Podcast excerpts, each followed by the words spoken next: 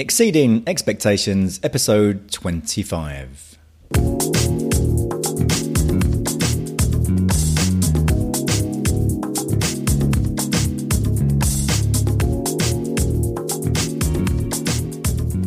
Welcome to Exceeding Expectations, the show about creating exceptional experiences for your customers. And we interview people from many different industries so you can get different ideas for things that you could maybe tweak in some way for your business to, to create something quite unique in the industry that you work in. It results in, in great testimonials, positive word of mouth spreads, and And I think that's what we all strive for. And it also means you end up, you spend less money on marketing and advertising and also less time on those activities. And then customers want to work with you, so there's no persuasion required, price is far less relevant. And it also means you can start charging a higher price for because you're giving people a great experience. And for anyone who wants to, to know more about this, I actually run some workshops about how to to get better referrals, to get better testimonials, how to increase your prices. If you'd like more information on that, just go to Tony Winyard dot com uh, forward slash workshops and you can find out more information about those workshops that I deliver. In this week's episode, I speak with a gentleman by the name of Nicholas Bryce, who tells some fascinating stories about Brighton Football Club and Toyota, Toyota, Toyota and uh, many others as well. So please welcome Nicholas Bryce.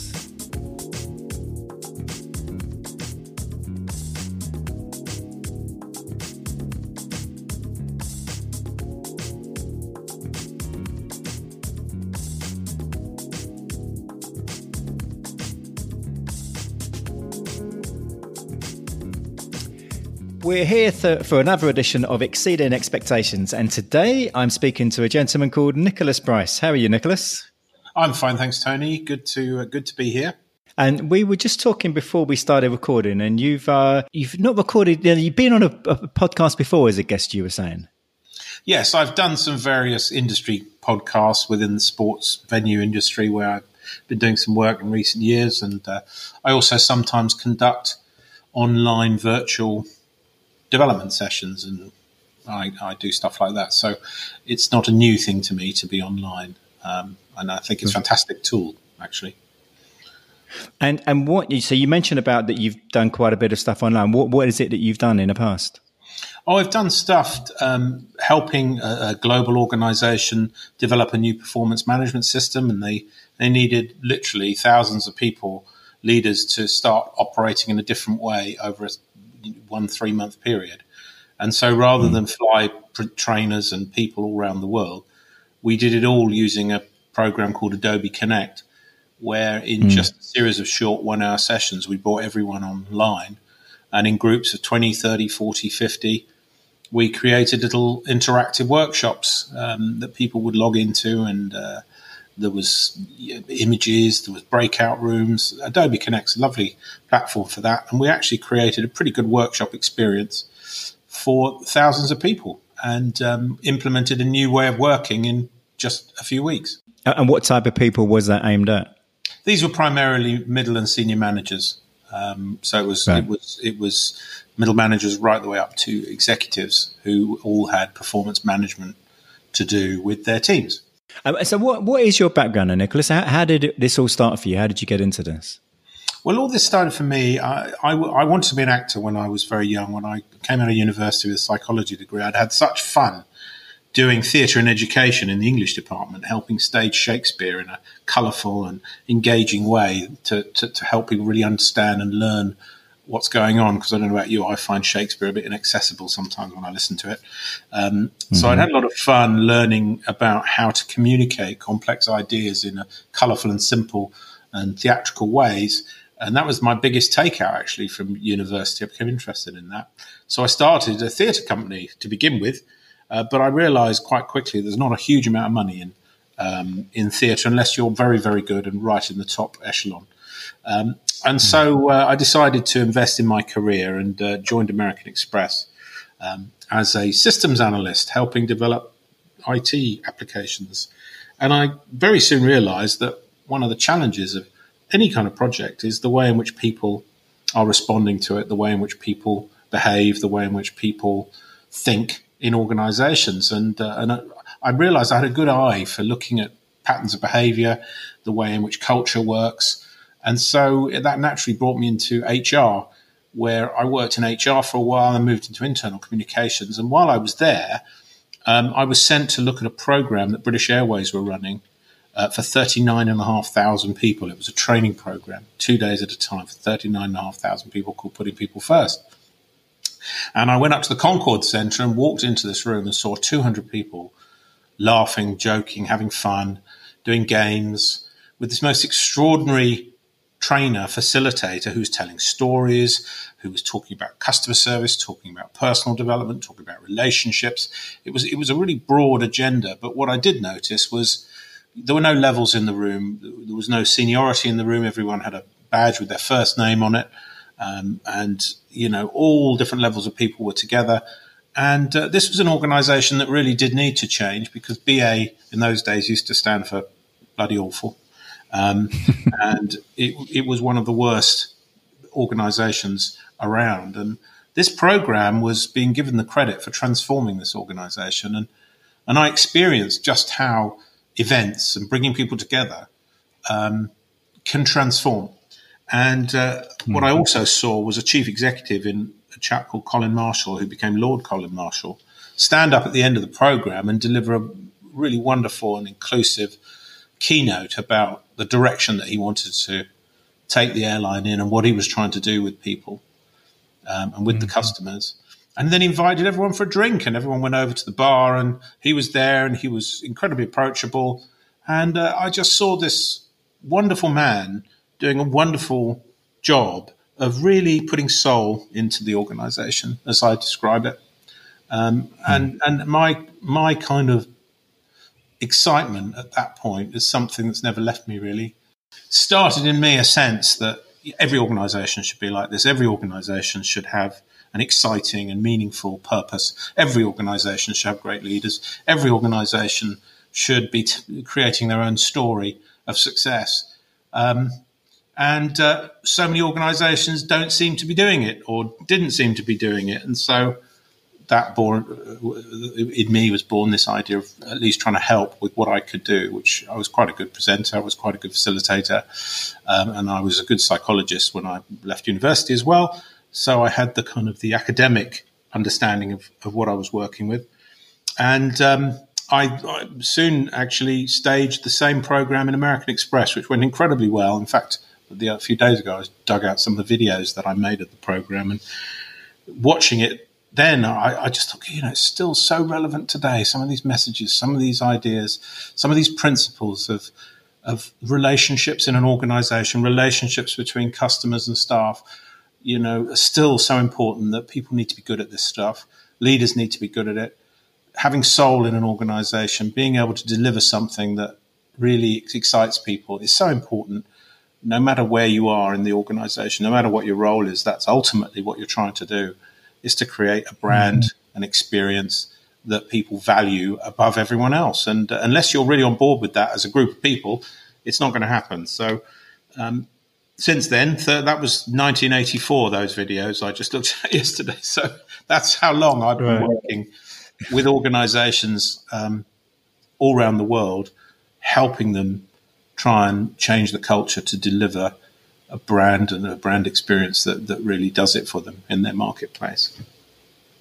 So so companies contact you to, to come in and, and help them, what, to shift something that's not happening that they want to happen? I mean, what is what is it they're normally after when they contact you? Well, the best ones do. The, the, the, best, the, the best projects are where an organisation has a very clear idea of what it wants to change and what it wants to do. Um So I've worked with organisations such as the American Express Community Stadium was one I worked with recently, which was the home of Brighton Hove Albion. Um, now, they were an organisation that had been yo-yoing through the bottom divisions of the, of the Football League for several years with no money. They actually lost their ground at one point and had to play out of Gillingham. Um, and they then went to Withdean, which is a, basically an athletics track with uncovered seating, hard, cold plastic seating, Um, really not not not the most exciting place to be. And they've managed to keep the football club alive and keep it in the Football League, um, and done reasonably well, actually. But they never had enough money because the um, the limit of the capacity was eight eight thousand something, and so they can never generate enough income to really become a major football club. Um, mm-hmm. um, and this was a great work uh, of a guy called Dick Knight, who actually rescued that club, and uh, and he's, he's part of Brighton Hove Albion folklore now. But I got involved when Tony Bloom had got involved, who was who's the current chairman, who who came in and um, decided that he was going to invest in buying and building um, a new stadium um, at uh, Falmer, which is called the American Express Community Stadium. And I got involved in the months leading up to moving to that stadium because the board recognised that they had a wonderful group of people who had never had any leadership training. They'd never really done anything other than keep this football club alive for years and years and years on a thread, threadbare budget. Um, and they realised that something needed to change in order to open a multi-purpose top-class venue that was going to sell out. Um, the capacity was going up from eight thousand to twenty-two thousand five hundred. Um, and it had taken a tremendous amount of effort to get even permission to build the thing in the first place. Um, uh, the government had to be lobbied, and Brighton fans from all around the countryside used to uh, chase Labour politicians around and do little demonstrations outside wherever they were appearing to try and get the stadium on their agenda, and they finally managed to achieve that and get this uh, permission to build this thing. So there was this tremendous desire and sense of expectation that something magical was going to happen now they had a stadium. Um, mm-hmm. And, of course, we had a group of people who were terrified, um, I suppose, to say the least, that they were going, going to be out of their depth, they're going to lose the soul of the club, that, you know, everything that they, they got used to was going to disappear. Um, and so we did a lot of a lot of work. I used a lot of the stuff that I'd used with many of the organisations that I'd worked with, but in a in a very club, community-friendly way. We did sensing sessions, we did focus groups, we listened to people, we talked to the leaders, we talked to the fans, we found out what people really wanted this, this club to be, what they wanted the customer experience to be. We identified that in order to go from an eight thousand capacity to twenty-two thousand five hundred capacity, they were going to need to attract more than just football fans. You know, it's going to be families. It's going to mean appealing to women. It's going to mean to appealing to corporate customers. Um, even the number of people living with a disability was going to go right up, people who could come to the stadium. So every different customer segment that you can imagine, one needed to grow.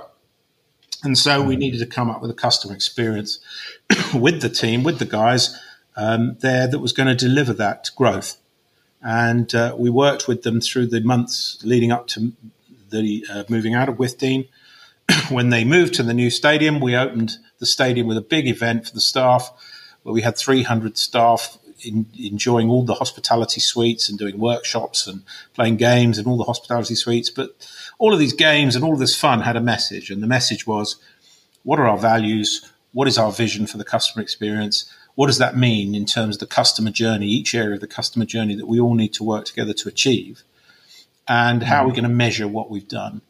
Um, and we then opened the stadium. We had mystery shopping every game, where we had people going around having a look at the experience and making notes. And then we bring all the managers together once a month and give them the scores on the doors, as we used to call it, um, and have a, a big, big kind of scrum session, I think they call them in Agile now, and looking at some specific and targeted improvements that could be made in the next period. And within about four or five months, all of the figures, all of the measures were showing at least four point three out of five in terms of performance of the customer experience, um, whether that's mm. ticketing, whether that's arriving at the stadium, whether that's ground announcements, whether that's stewards. You know, we even tested things like someone would pretend they've lost their mobile phone and run up to a steward and say, I've lost my mobile phone, can you help? And we were measuring the staff on how well they tackled that situation um, and mm. delivered the kind of outstanding customer experience that we felt was vital if we were to fill that stadium. One example um, in the first season of just how, how good this was, um, we had a we had a value. We worked on values with people, and the Team Brighton values were basically to treat people well, to exceed their expectations, that we were all going to aim high as a group of people and never give up. We were going to make it special, and that actually spells T E A M, team.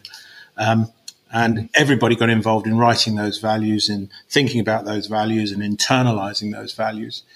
About four months into our first season, we actually knocked Newcastle, who were Premier League at the time, out of the F A Cup. And this was quite mm. cheeky for a championship, mid-table championship team to do this, but we, we beat them one nil. And uh, at the end of the game, the Newcastle fans were getting a little bit rowdy in the away end, partially lubricated by the Newcastle Brown, which was supplied by the club in the away end. And that's one of the things that Brighton do. They put the beer of the local team on tap for them in the away end to make it, um, you know, a nice experience. Um, they even like mm. the stand in their colours. And, and so it's it's almost like a home stand from home. And, of course, if you if mm. you want people to come all the way to the South Coast, you've got to, You've got to give them a good experience. Anyway, the Newcastle fans were getting a bit uh, a bit boisterous, and some were doing a bit of an okey-cokey, and it was getting a bit out of hand. And the stewards decided to clear the stand by basically joining in the okey-cokey. Then some woman suggested, hey, everyone, let's do a conga. And they got all of these fans doing a conga, and then they congaed them out the exit and got them outside. And then when they realised what had actually happened, everyone just fell about laughing. And in a really good-humoured and fun Um, way, um, the stadium was cleared. Now, you know, some some stadiums would have tear gas and horses riding in, mm. and all sorts of drama going off. But that's what happens when people really connect with uh, a vision for a customer experience and, and they buy into it personally. In particular, if it's something they've been involved in some way in articulating and understanding and expressing, which all the stewards had. Um, and it was a lovely example. In fact, that year, Um, the American Express Community Stadium was awarded an international award as the best new venue in the world in their first year. Um, and that's a real testament to what three hundred people who've had no training, no development for eleven years can turn around and achieve if they've got great leadership, if they've got a brilliant culture, if they know what the vision is, they feel involved and empowered and that they're connected with it, that it's something that means something to them. They're willing to defend it. They're willing to work together to deliver it. People can handle a tremendous amount of change and disruption when they have that amount of clarity and unity in what they're doing. I mean, that sounds like a colossal project. How long did that take? Well, I'm still working with them, actually, uh, very, very occasionally right. now. But um, the actual get-in of establishing the new culture was probably a, an eighteen-month, two-year period. Um, and culminated with actually the, I think, the biggest increase in sales and attendance in the history of football. They, it, it was over over three hundred fifty percent increase in their revenue in about two years. Um, in fact, after wow. the first season, they had to build another nine thousand seats to get everyone in. Um, and now they're hitting wow. thirty thousand, and they're in the Premier League. And in fact, it, first season in the Premier League, based on fan votes, they they achieved the best customer experience in the entire Premier League in their first season in the Premier League. Now, if I take mm. track that back to one of the values, which is to aim high and never give up, one of the values mm. of the club is that we'll always do better than, effectively, we make every pound go a bit further than anyone else does. We do a bit better than than, than expected with everything that we do. Mm. And uh, that certainly um, helped get that little club up to Premier League status. I mean, we've got a right fight on now because we don't spend anything like as much as other Premier League teams in staying there. So, you know, it's a constant challenge on the teamwork. But um, the football team, the football players themselves talk about this brilliant team ethos that they have at the club. It's it's spread throughout that uh, that organisation. And uh, in fact, in twenty sixteen, they got an award as the best football club in the country to work for as well. And so from that, I imagine that must have, a lot of people... Well, the, for the people who realised the changes that had happened, did that get your company quite a bit of sort of exposure and attention? People coming to you and wanting sort of similar results? Yes, indeed. I mean, we've we've done quite a lot of work with the Academy of Chief Executives in helping senior managers um, follow the same path. Um, it's not for everyone. It's it's amazing when you when you come up against chief executives. There's not many that have the vision and that have the the. perspective that a Tony Bloom does or a Colin Marshall does. There's not that many around that I meet, actually, who mm. get it, who get how important some of these intangible, less visible, mm. less tangible bottom line, you know, less bottom line issues are. Um, they mm. think it's a waste of time. They think it's all about bricks and mortar and pound shillings and pence. Um, mm. You know, and, and, and, and operationally driven people are great and they're very important. But at the end of the day, you know, if I take my partner out for dinner, it's not just to make sure she doesn't go home hungry. You know, um, there's a whole conversation that we need to be having with people that's beyond the practicalities, that that is to do with emotion, to do with aesthetics, to do with values, to do with, you know, self-expression. And I think in the modern world, this is more important than ever before, because even though it might be omni-channel customer experience, you can use a chat box, you can use artificial intelligence, you can phone them up, you can go in there. People still want to buy from brands they believe in. And the only reason that you're going to believe in a brand is that it appeals to you in a personal way on some level. And therefore, it's very important that organizations work with what I call the soul of a business as well as the bottom line of a business, uh, and understand what it is, where it comes from, what their story is, what their D N A is, how to get people connected to that in a way that's not just, right, here's a list of values, post them on the wall. You know, mm. these, having worked with actors and uh, put several, you know, award-winning productions together, it's a bit like saying, there's the script, read that out, you've got a five-star performance. It's not going to happen. The manager or the director or the conductor or whoever it is has a tremendous role to play in turning what could be a very boring daily activity into something that excites people, that makes people want to give more of themselves to it. Um, and I think I saw some research from just three or four years ago that, that, that looked at three thousand people from across the U K. And only thirty percent of those people said that they were fully engaged in the work that they did. Only thirty percent. Just under fifty percent of them said, well, I'm here, but I'm not really engaged. Um, and the remainder, you know, over... over uh, twenty percent, I think about twenty, twenty point one percent, said I'm actually actively disengaged.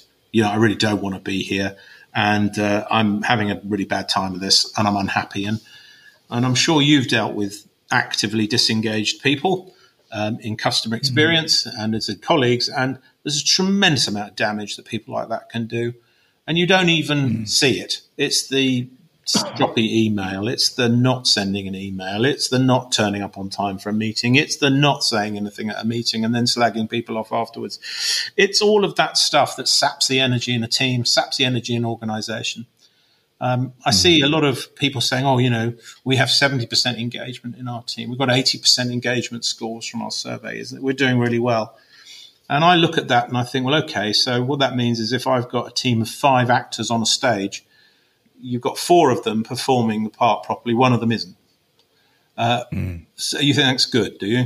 You know, you're not going to notice the one who isn't.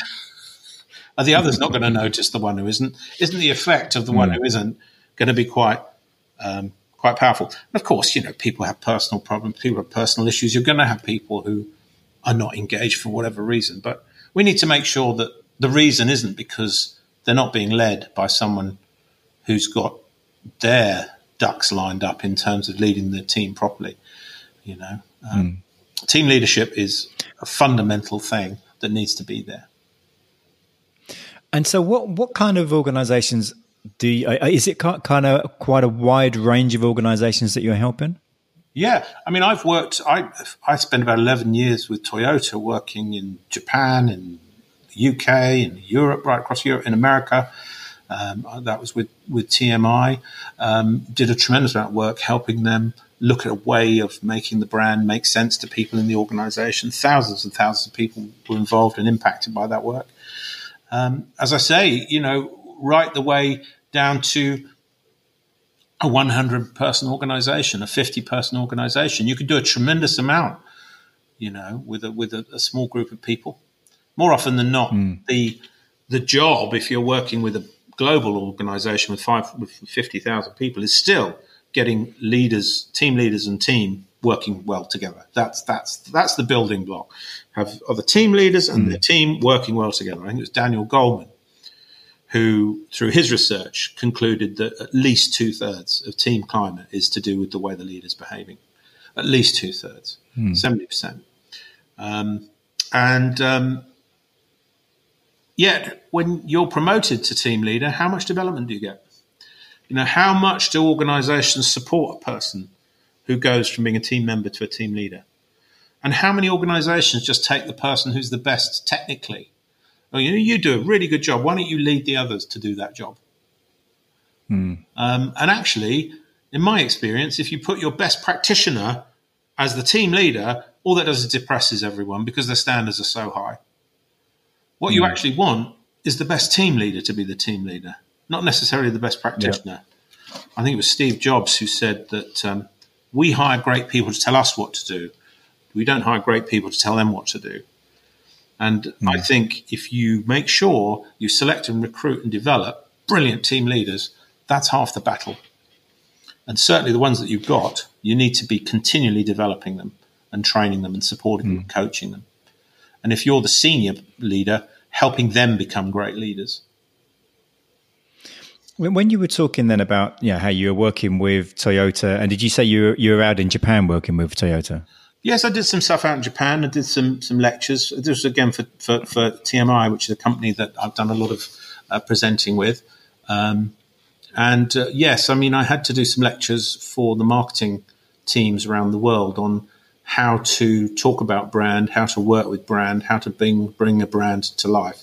Um, mm-hmm. And, uh, in fact, some of the ideas that we covered in those uh, sessions were in a book that I wrote with Susanna Mittera called Brand Alchemy, which was published ooh, about ten years ago now. And okay. um, it's quite a good uh, good text for people who want to try and get an organisation to have a brand that is lived by the people in it. Uh, because it's mm. one thing to have a logo uh, and a kind of strapline. It's another thing to have people representing that brand and delivering that brand and thinking about embracing those brand values in the way in which they work. And this is where culture mm. and brand come together. And uh, mm. that book, Brand Alchemy, does talk a lot about how you can do that in a big organization or a small organization. And I imagine working with someone such as Toyota, so you've gone in there and you've helped them with a number of things, but I imagine also that there'll be a number of things that they were already doing, which you've then learned about, where you were oh. then able to pass that on to, to future companies. Oh, yeah. You know, I mean, I met some amazing leaders in that organization, uh, some wonderful leaders who use stories, stories to engage people and to unite people. Terrific. Use of metaphors and stories. Uh, the, the, the thing about Toyota is, is their values are so, so strongly embedded in that organization, the values of continuous improvement, uh, Kaizen, as it's called. In fact, when I was in America, mm. um, there was a conversation with the chief engineer of, of Toyota. When asked by someone from the American operation about Kaizen and it meaning continuous improvement, and he actually said, well, it's a lot more than that. He says it's a lot more than that. It's having the attitude to life that says there is no best, only better. Mm. What a lovely idea that is, that there is no best, only Absolutely. Better. Um, mm. And ultimately, you know, life is a bit of a journey, isn't it? It's a journey that actually is more about the journey than the destination sometimes. So this idea of constantly aiming high, constantly trying to do better, I think is part and parcel of having a good life for me. Um And certainly in that organization, they had that principle very firmly embedded wherever I went. There was tremendous desire to constantly look at what was happening and make it better. Well, you know, whether it was a presentation that I gave or a proposal that I'd make or, or some other suggestion people would make, it was immediately, oh, that's good. How can we make it even better? That was good. How can we make it even better? And uh, as as we know, Toyota in the two thousands made it to number one car company in the world. Um, and a mm. lot of that was down to this attitude, this frame of mind that said there is no best, only better. It's a terrific, terrific organisation. So in all of the, um, you know, so you've been doing this quite a while now. One of the things that I like to, you know, I think that a lot of the listeners of this show really appreciate is when they hear some some things about that they may be able to apply. I mean, can you think of any examples of any of the companies you've worked with where you're able to help them in, in some way that, uh, you know, maybe to tell a story that the listeners might find useful in, for their own business? Sure. Um, I did a program just at the end of the year for an I T company, actually. Uh, it's a senior management team of an I T company who wanted to get better at speaking. And they, they mm. did a retreat using my program, Speaking with presence and impact, which, as I said, is a combination of good presentation skills training, but also a whole load of theatre techniques to help people become more all-round storytellers and, and engaging people to listen to. Um, and mm. the um, senior manager, the, the, well, in fact, the general manager of this organisation, um, we did an exercise very early on, and he, he ran out in front of people and started blasting them with all this information about himself. It was high speed. He was a high speed thinker, high speed talker. Bang, bang, bang, bang, bang, bang, bang. And you could tell that people were quite intimidated by this, and also didn't really stay with it for very long because he was just he just couldn't stop. He he was like breathlessly just just just going like a train through this stuff. And over mm. the two days, as as we got to understand him a little better, and we talked a little bit about presence and and and, and where your authentic self comes from and where that's located in your breathing and how you are and how you walk out in front of a group of people. And, you know, we were, he, he soon realized he was so in his head and his thoughts, which are moving at one hundred miles an hour, that he was just reciting his thought patterns and externalizing his high-speed thought patterns, which are a very different thing from actually engaging a group of people with an idea, telling a story, mm. building a concept with them. And so we um, we showed him some techniques, some breathing techniques. We showed him some techniques for under, un, understanding and identifying the why behind the what of the presentation. We got him to clarify exactly what he what it was was his core message, what it was that his role there was, what it was that he wanted people to achieve at the end of his presentation, no matter how short it was. Um, and then mm. we, we taught him how to actually breathe and relax back into the truth of that purpose, and actually then to walk out in front of an audience, look them in the eye and connect with them, and then build the concepts that he had and tell the stories around the concepts, but all of the time making sure that he could see and feel their response to what he was saying. So it became an interaction rather than a, a, a diatribe, basically. And the interesting mm. thing was, um, and the thing that I respect most about him, he was willing to go through this development in front of his direct reports. Um, mm. But on day two, when he stood up and walked out in front of them and gave a presentation he'd actually given three months before on the strategy of the company, I could feel that whole group of people were totally transformed by what this man had to say. It was a really quite special moment. And, you know, in just, it was a ten-minute presentation he had to do, ten minutes, not one PowerPoint, not one visual aid. It was all done from the heart, all done using the techniques that we cover on the program. Um, mm. And it's transformational. And he got so much more out of it. His team got so much more out of it. It was a very special thing. Um And for me, it's not necessarily doing anything that you haven't, that you don't know about. It's not rocket science. It's just learning how to do it properly, you know, how to do things as a leader properly. Um, and in fact, that presentation that he did, ten minutes, would have saved a huge amount of time down the road in terms of people's comprehension of what he wanted them to do and what he expected from them and what his what his mission was, that by mm. getting that level of engagement, it saved him hours and hours and hours of time with people not being clear.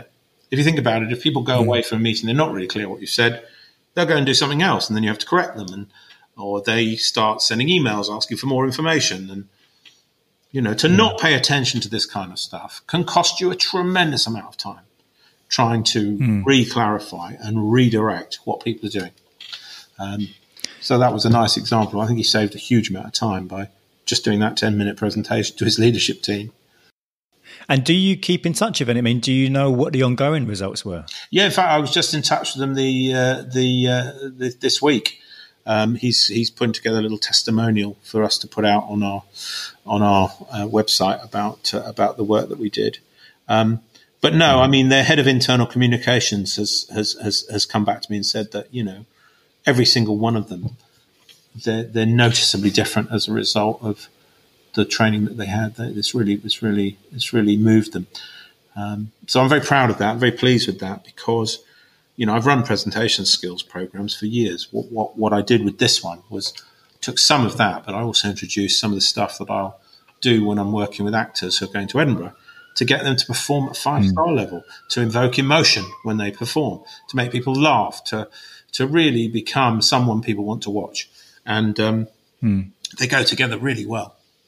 What type of people you normally sort of sign on to that workshop? That, well, that was the executive team. That was the leadership team. But funnily mm-hmm. enough, um, I, I, um, a friend of mine asked me to uh, to do a session for two young students. It was actually my my sister's daughter, my niece, and her friend.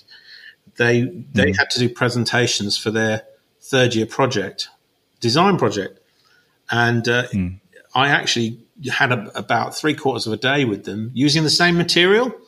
Um, so right. These are twenty-one-year-old students, and I taught them the same techniques for clar- clarifying the purpose of the presentation, clarifying where their audience were and where they wanted to take them, learning the breathing techniques, mm-hmm. learning how to control their presence in the room. Um, and it was really interesting, you know, rather like this senior executive, the, the departure point, these these young ladies, they came in and I said, okay, well, do a little presentation about this, and they, they did a little presentation about that. And there was a lot of hair flicking and a lot of kind of giggling and a lot of laughter and a lot of kind of nervousness, which, you know, mm. completely undermined any seriousness in the project that they were talking about. I mean, it would have it would have just been, you know, so distracting the way they were behaving. That once we actually mm. got them to really, really decide that they were there to share some great work that they'd done as designers with people who really needed this work, um, and they were just simply helping people understand the way in which they'd gone about the work, the value of the work, the quality of the work, um, and technically what the process had been, and that their job was to help people become crystal clear on all of that, um, and to see just how the creativity that they put into it was going to make a difference to the outcome. And uh, We we got these two ladies just performing in a totally different way, totally different way. Mm. They went back, and I got the news um, just before Christmas um, that they went back and their grades had gone from two two for their project work to first after wow. their presentations. They got firsts, both of them. Mm. And not only that, my niece, who are a little bit biased, my niece was actually given an award because she designed something for this project for a Swiss company, and they were so impressed with her work, they actually invited her over to Switzerland. She's just going over in the next couple of weeks to be wow. acknowledged, to be uh, commended for the work that she put forward for their project. Fantastic. Yeah, I'm, well, I mean, because of my niece, I'm a bit bit biased, but I think if I can get, get my course. niece to buy into this and listen to me, then, uh, you know, I think I'm up on a good track here with the uh, with the rest of it.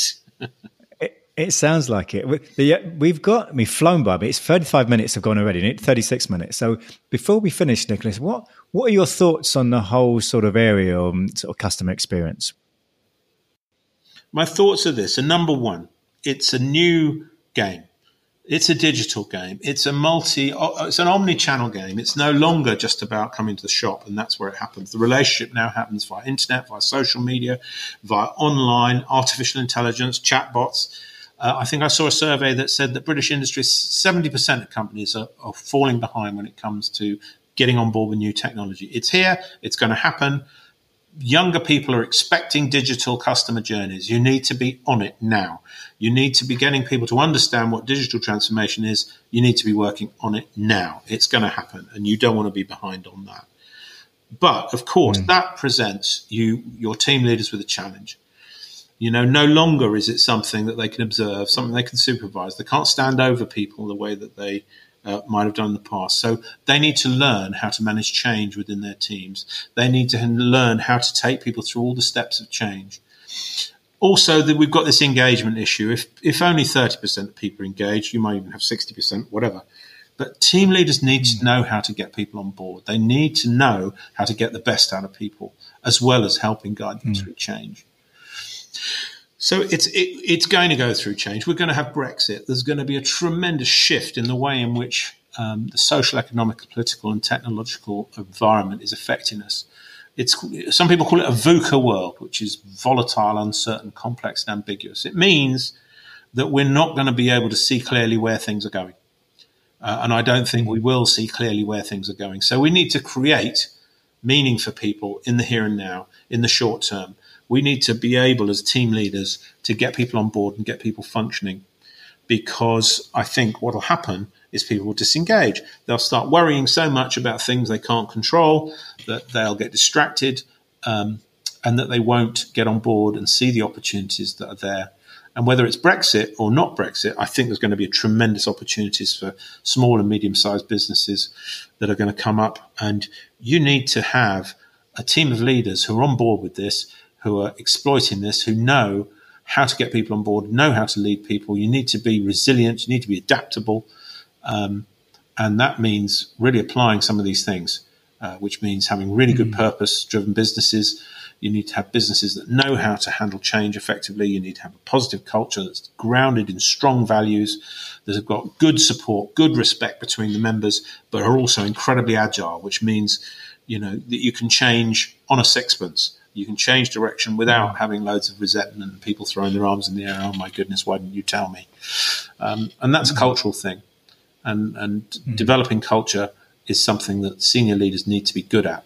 And it's it's something that I'm working more and more with senior managers, middle managers on, on helping them get their head around what it is that the Colin Marshalls of this world, what it is of the Toyotas of this world, what it is of the Tony Blooms of this world did and have done that work um, in getting organisations mm-hmm. to perform above above average in terms of their performance. Well, and if people want to find out more about you, Nicholas, where where would they go? Yeah, probably the website. Um, I've got a website, which is w w w dot three sixty, that's the number three sixty, three sixty degree vision, degree visions in word dot co dot uk. So w w w dot three sixty degree vision dot co dot uk, three sixty degree vision. Okay. Well, I'll put that link in the show notes, and then um, we'll include some information on some of the other stuff that you're doing. Like, you know, you mentioned about the the work, the workshops, and, and so on. We'll put all that information in the in the show notes as well. So, anyone listening, if you want more information on some of the things that you know, some of the things that Nicholas spoke about, just take a look in the uh, show notes. Well, thank you very much for your time, Nicholas. It's been superb. It's some really good information. Now, I'm sure people will have got a lot out of this episode. Great. Well, thanks to you, Tony. Thanks for having me. Good luck. Thank you very much. Thanks, Nicholas. Yeah. Next week is episode twenty-six with Neville Tynemouth, an extremely enthusiastic guy who is a, he's a speaker, he's an author, he's a coach. He's got a really interesting way of approaching workshops, which I think I think you'll find quite different to many other people.